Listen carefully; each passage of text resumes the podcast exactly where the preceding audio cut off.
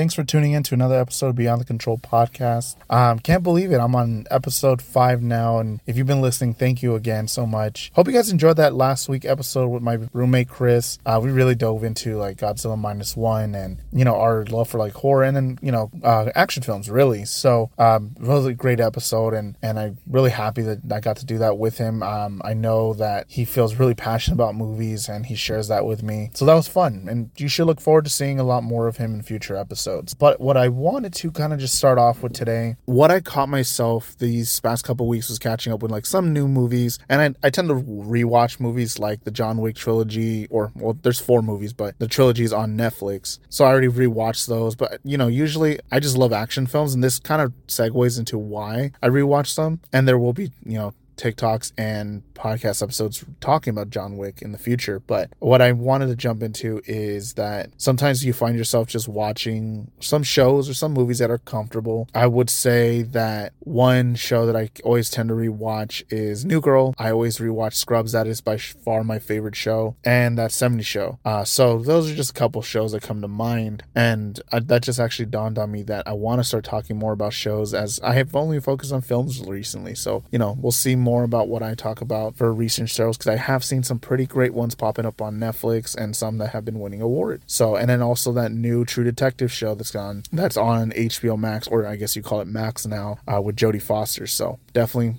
a lot of stuff out there. But what I wanted to circle back to was that I noticed, I believe like two weeks ago, I watched a couple movies that were really related to more on the dramatic side, more emotionally driven. Um, not sure why. I wasn't like feeling sad or anything like that, but I know I think it's good to sometimes tap into that emotional side to, you know, see if we are feeling anything. If, you know, sometimes we tend to just kind of repress what we're doing and, or sometimes we're overwhelmed with work, we're overwhelmed with just the day to day.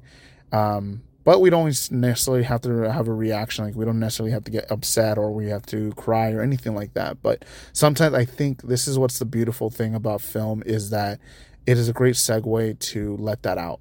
So, I mean, the first movie that comes to mind is Good Grief that I recently watched on Netflix. It just came out at the beginning of this year.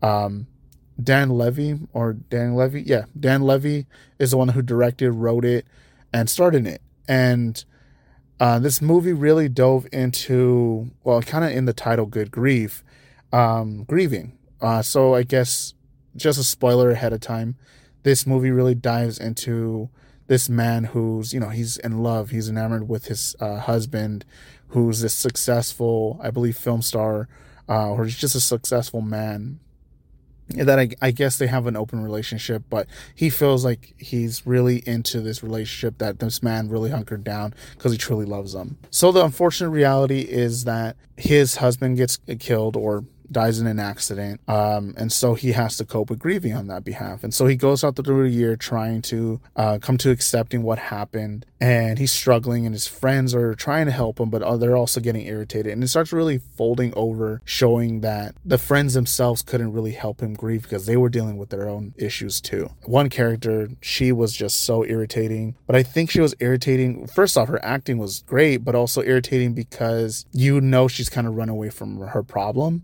and it just it drives you crazy throughout the movie but you understand what's going on. But kind of circling back to the main character this movie really starts showing you that he starts discovering more about his husband than he actually knew or anticipated. That was more heartbreaking like getting cheated on and such. Uh, so they go to paris to he goes to kind of more investigate what happened but he takes his friends as a so-called uh, vacation trip to get you know help him with the grieving stuff. And it really starts helping him kind of discover on how to accept this stuff in Paris, how to he meets the guy's boyfriend, he meets um finds this like luxury apartment that he didn't know existed. So you can see this this movie is really unfolding constantly and constantly. And it's a little funny because they're keeping it a little bit light, but the premise of this movie I feel was so great was it was tapping into this emotional side of there's no proper way to grieve and it's hard to figure that out. And even with your friends even with everybody it's it just takes time and and you have to seek and rediscover who you are in those moments you know. I i cannot relate to losing a significant other. I have lost family over the years. I have lost friends. And you know grieving for some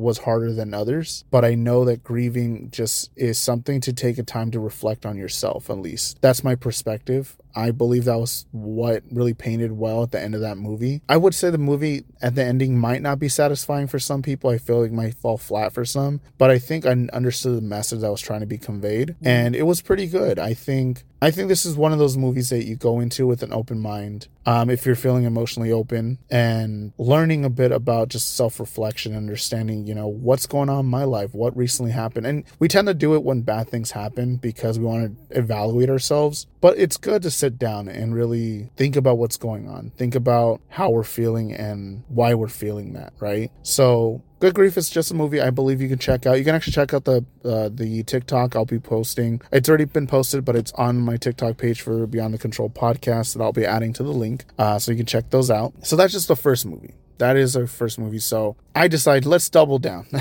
and doubling down is like, oh, let's let's just dive into the sad stuff. Why not? If you guys have not known or noticed anything on my Instagram or anything, I am so into the emo scene, um, or what they call people who were just from the beginning elder emos now. Yes, that's me. I still listen to a lot of emo music. That is my thing. Understanding like the sad side. And I think it's also just kind of getting to know who I am. I'm more of an empathetic, emotionally open person, right? I like tapping into side. I think it's such such a fantastic thing to know that side about you and be open about it because you constantly learn things about yourself and then about others on how to approach them. You know, empathy is hard. Empathy is hard to live with because sometimes you want to be open and you, you will meet people who are not as open willingly uh, or just not open in general. And it's hard to understand that. Or sometimes, you know, if you're a nice person, you're being empathetic, some people could take advantage of that. I regress, you know, even if sometimes it's difficult. I i really latched onto it. I love that about my personality. It took me a while to love me with that personality but here i am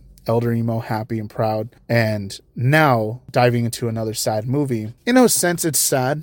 It's a drama. It's a romance. Um this one came out last year and it's called Past Lives. So I know some people already seen it. This movie had been out for majority of the year, but I wanted to dive into what it was. So this movie, just giving you a synopsis from what I saw on IMDb, it talks about Nora and Hae Sung, two deeply connected childhood friends who are wrested apart from Nora's family immigrants from South Korea. Uh, 20 years later, they reunite. There's more to the synopsis, but I don't want to rob too much details of the movie. But I mean, what I what I took from this movie is that in the beginning, they are friends in South Korea. They are growing up together. They're much more than friends and kind of borderline in love, um, maybe childhood love. That's one way to see it. But Nora is immigrating to the United States, and and they explain the reason why on her ambitions, and she is a very ambitious person, and it was difficult for the both of them on the separation. So they you know, naturally with people moving, sometimes you lose contact. So they lose contact for, I would say, 12 years. The character, the main guy, he looks for her this whole time while she's in college, she's in New York and stuff, and they reconnect. And, and it kind of brings up the past. It brings up the pains from moving away and how important they were to each other. Reminiscing, they're spending time together. Uh, you can kind of see a reignition of that love they had as child, as childs. Uh, now in adult form, like that was almost true love love in a sense, kind of like um, a soulmate in a sense, right? So, kind of diving into it, it does get difficult because uh, Nora, the, the female character, had to turn him away, turn this guy away because she did not want to stop her ambitions to achieving her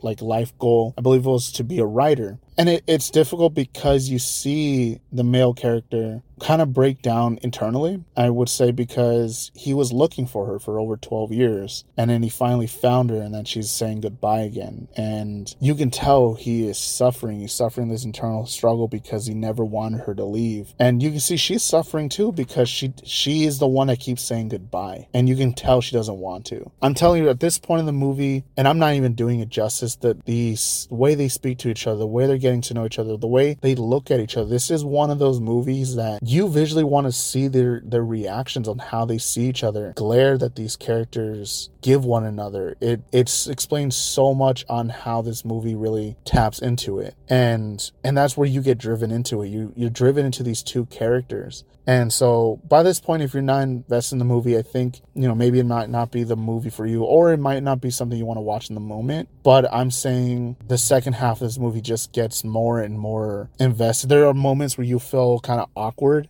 even yourself because of what the situation's happening. Um, I mean, they fast forward again another couple years. I think it was 10 or 12 more or but I know it's fast forward where they stop talking. You can tell like a little snippet of the guy's life. Uh, he went from Korea to China for what he was studying. I believe it was engineering. And he met a girl and they hit it off, but they don't really elaborate too much on that. And then they show uh, the female character. She joins a uh, residency, I believe, for her writing class. And so it's just to really help her get more into the writing. And she meets another writer. They also hit it off and then they end up falling in love and they get married. Um, you can tell there's still kind of like a struggle there. They, they got married, but she's happy with what her choices were. Uh, so it fast forwards a couple years and the guy is hanging out with his friends back in Korea. He's still living with his family, and he's he's saying that he's gonna take a vacation trip to New York for a week. And all their friends are teasing him, like, "You're going to go see her. I don't know why you're gonna see her. She's married and everything." So you know, in some perspective, that door is closed. But there is a reason why he's going there, and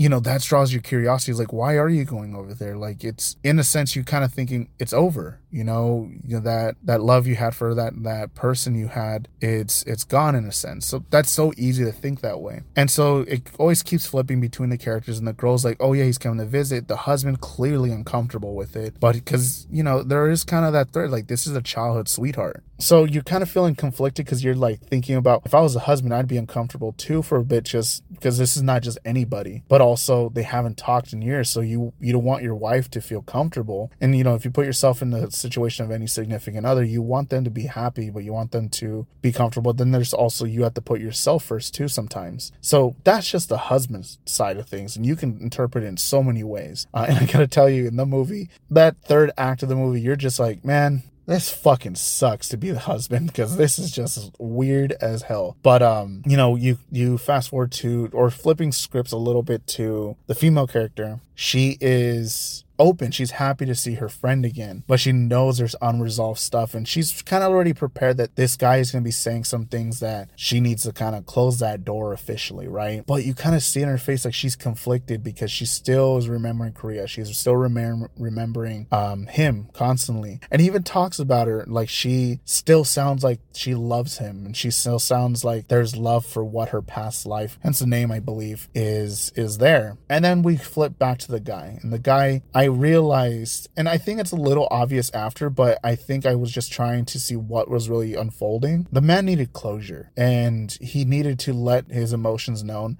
I think it's a great representation that a lot of times, either culturally or just for some men in general, they don't feel comfortable opening up who they are. Maybe it's fear of being emotionally open and maybe it's fear of being judged might be a cultural thing too. There's so many aspects of this movie that makes you wonder and makes you think throughout of it. But you can tell like he starts emotionally opening up to her. He starts really divulging to her how he felt and what could have been. A lot of what ifs right? And it's actually impressive because most like if you think in real life the person on the receiving end hearing like oh i loved you my whole life and everything. You're married you can become defensive. This girl never does that. She she calms that storm. She talks them. She shares what she felt. But you can tell there's still something missing in between all of that. And you can't help in this third act from watching everything unfold. I believe if you watch this movie, you will want to pick a side. There is a temptation to pick a side. You want to be on the guy's side. You want to be on the girl side. Who are you pissed at? Who are you supporting, right? I'm telling you, take that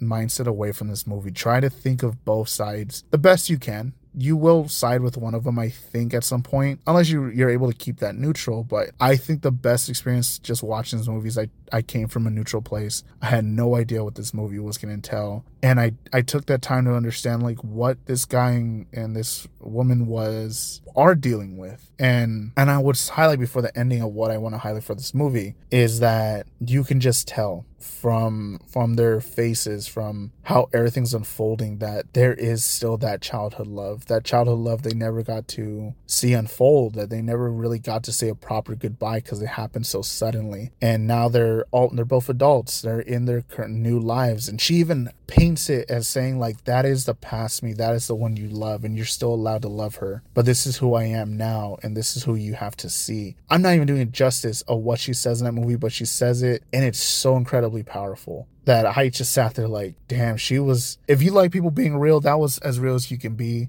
but still being nice about it. And then also the guy just being accepting, like, yeah, I know. He said pretty much like, I know who you were before and you were someone who left. And it sounded so sad the way he said it. But also, he's like, but who you are now with your husband, you are the one that stays and it felt a little judgmental but also it's just he was really highlighting what happened and so there's like an understanding you can still see there's just discomfort and this guy's he's getting his closure but he's not obviously getting the answer he wish he got but he's finally coming to accept it. I gotta tell you the best part of this movie and i think it's kind of predictable but yet from everything that folds in the middle of this movie it makes it so strong. So kind of backtracking to the beginning of this movie when they're when she's about to leave to, to the United States, they're leaving school. He's quiet as a mouse. Like he will not say anything. You can tell he's struggling. And she's just staring at him, walking him because she wants to say something too. But what do you say? You're about to leave the country and you never know if you're even to come back. And he just like they go a whole different path. Like she's going up one path street and then he's going a whole other path. And he, they stop like right at the intersection. And he looks at her, looks at her and he says, Hey, and he just they just make eye contact. There's like a pause and he goes bye. And that's the last thing he says to her before she goes to korea. I mean goes to the united states excuse me. And you you think i was like damn that's you couldn't say anything else? And then you, you fast forward to the ending of this movie. They're walking. She's walking him down the street to to get his uber which is just a reminder that how different things are because you know you think of old movies you're getting in a cab you're calling a taxi to go to to the airport but yeah uber. And they're kind of walking quietly and then he turns he's like you know what if this has happened and this happened. Like, like the last thing he was saying. And she's like that's a what if. This is what now is. And she just stands there staring at him just you know and they both kind of just accept it. And one of them says hey and they look at each other and then the guy just pretty much gets in the car. And i could be a little wrong on the ending of that but he really just gets in the car and is leaving. That's his in a way his final goodbye. Like this is this this chapter of who we are is done. We no longer have to hate me if you want re, re say the name. We never we don't have to continue to relive this past life. And so he drives off into the sunset in a way, but no, yeah, he drives off back to the airport and you see her walking back slowly to her apartment and then she just breaks down. And if that doesn't hit you by the end of the movie, I don't know what will. You can tell that she was battling this pain for a long time. Maybe a f- sense of regret, maybe a sense of guilt, of pain. And I feel like it goes deeper. And, and I think this is what I really want you guys to take from this movie is that you can watch on a surface level of two people struggling with what once was and to what they've become, and then just, you know, regret, struggle, acceptance, but also I think it's deeper than it's not just him, but she's also saying bye to what her childhood was, bye to when she was Korean in Korea, and in her new life as an immigrant, as a new person in the United States, right? And so you know, when I thought about this and I was just sitting there, I was like, wow, this was a fantastic movie, but I feel fucking sad. Like I, I literally went to sleep right after. Like I don't, how do you sleep after that? I feel bummed out but I sat on it for the rest of the week and I was like, wow, this is one of those movies that you you find one or two like that every year that keep you thinking but keep you engaged because you want to know what happened and you want to know why it happened and you just keep and it's one I don't think you need a rewatch, but I think you will at some point just to kind of see what it's like again, see different perspectives. I gave it a re- I, I'm giving it a review. I'm I gotta say for this movie for me, it's like a nine and a half out of ten. Like it was near perfect perfect and and I think maybe it's just part of where I do have a bias. I love dramas, I like emotional films, and this was just on the nose perfect to me. So I do recommend it. Check it out. I did rent it. I think it might go on streaming services, but renting it's actually pretty cheap. It was only like three, four dollars on Amazon. So it's worth it, honestly. Maybe make a movie night of it. Definitely prepare yourself. If you're feeling emotionally open, you'll enjoy it, but you might you might shed a tear. I'm not gonna lie. And for those of you who are kind of like hesitant, I say give it a shot. I say something fantastic about movies and kind of circling back what I said at the beginning. Movies are so nice to really tap in who we are and tap into sides sometimes we tend to not check in on emotionally. And these movies can really bring that out to what we may feel, whether we relate to the subject in the movie or not, right? So check out this movie. I highly recommend it. But now, on a more positive note, I want to end this with a movie I found that was really fun because I needed kind of like a palate cleanse. I needed to boost my mood again. And so, this next movie, I'm so fucking happy I watched it. So, I went on the 12th or last Friday to watch The Beekeeper with Jason Statham. Uh, I went to watch it with my previous roommate. We were both just drained from the week from working, you know, irritating situations at work, and just we were. I just messaged him, was like, let's just watch something chill. It doesn't have to be an Oscar movie or anything. I was like, The Beekeeper looks like something that would be funny. It looks like something that would be dumb. Uh,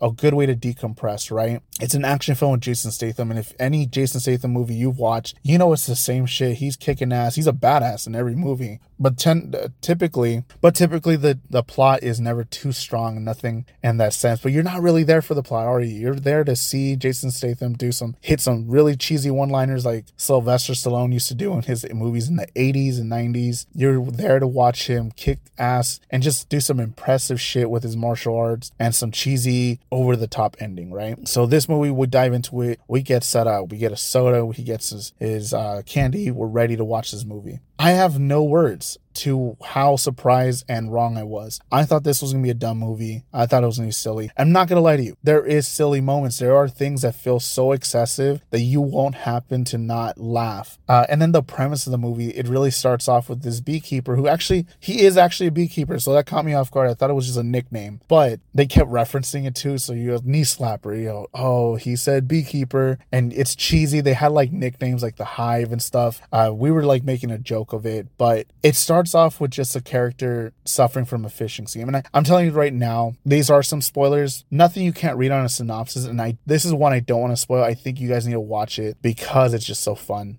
But unfortunately, someone he cared about for Jason Statham uh, falls for a phishing scam that ends up leading to her death or suicide, actually. So this man is not having that shit. Telling you that right now, he is not having that shit. So he hunts down this phishing scam. You start realizing, oh, this guy has connections. You kind of get an idea from just trailers and stuff. But he's like, oh, this guy, CIA possibly or something. He has connections. So he hunts down these people that people couldn't find apparently for like 10 years and totally burns down the building, kicks their ass, all this stuff.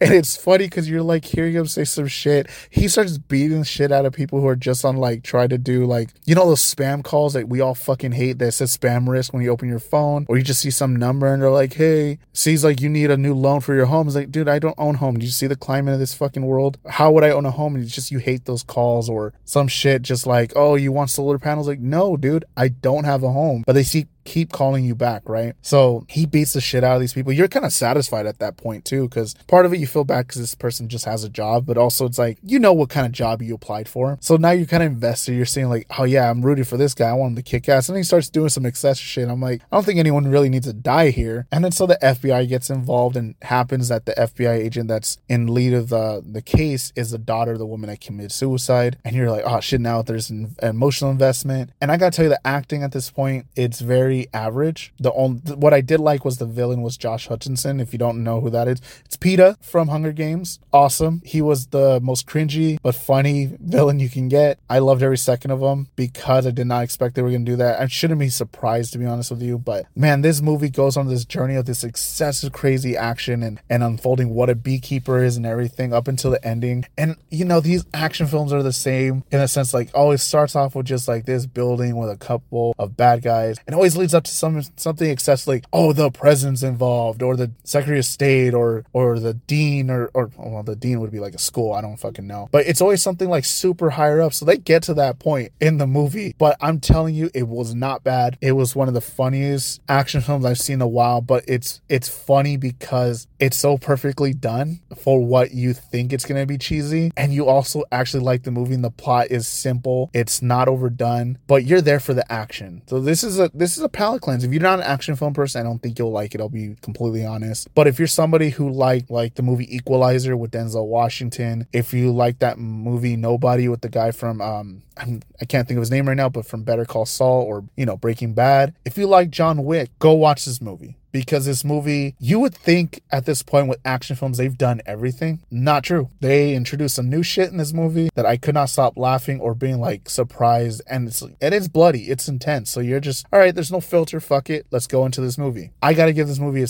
like, I thought this movie was like a six and a half out of 10. And I checked Rotten Tomatoes, like, I don't know. And then I, I thought about it now giving it a week. No, 100% this movie easy. Seven and a half to eight out of 10 kind of sw- switches back and forth. I think it just comes down to do you like action films and do you like Jason Statham? If you like those two, you're to fucking love this movie. If you're iffy about those two, give it a shot, make it a night, hang out with some friends or your significant other. And then obviously, if you don't like action films, you don't have to watch it. So these are the movies I've caught up, I think are so great. I think what I want you to leave from this episode, from the two type or three movies that I talked about, two of them being more on the emotional side, that a reminder how fantastic movies are that we can have fun and decompress, but also they help us tap into who we are internally, whether it's on the sad side or angry side. And sometimes it helps us cope with what we're feeling in the moment. And it take helps us take a break from our own problems to see those kind of problems on screen and just understand, oh, this is how they cope. This is how they approached it. How would I approach it? And it helps like with self reflection. But also, you know, I understand that maybe you we have our own problems and you don't want to watch movies that just talk about more problems, right? So that's why The Beekeeper is why I introduced that movie as kind of like the palate cleanse. Like I said, it's just one of those movies where uh, sometimes you need to forget what's going on in the day. You know, if you get yelled at your job, you don't want to think about someone getting yelled at in a movie. Sometimes you just want to see that person get their ass kicked and in the movie or the villain, and it's fun to do that. You know, my reminder to you guys: go watch your movies with your friends friends. Go watch some movies you mo- know you both will like. Sometimes you just gotta sit back, have your snacks, your popcorn, your soda. By the way, I'm a weirdo, so I don't eat snacks during movies. I want to just zone in. Only thing I'll have is a soda, so judge me as you will. Set that scene up for yourself, whether it's at home now that we have a lot of streaming services and we can relax. Um, and also snacks are a lot fucking cheaper. But also, this is my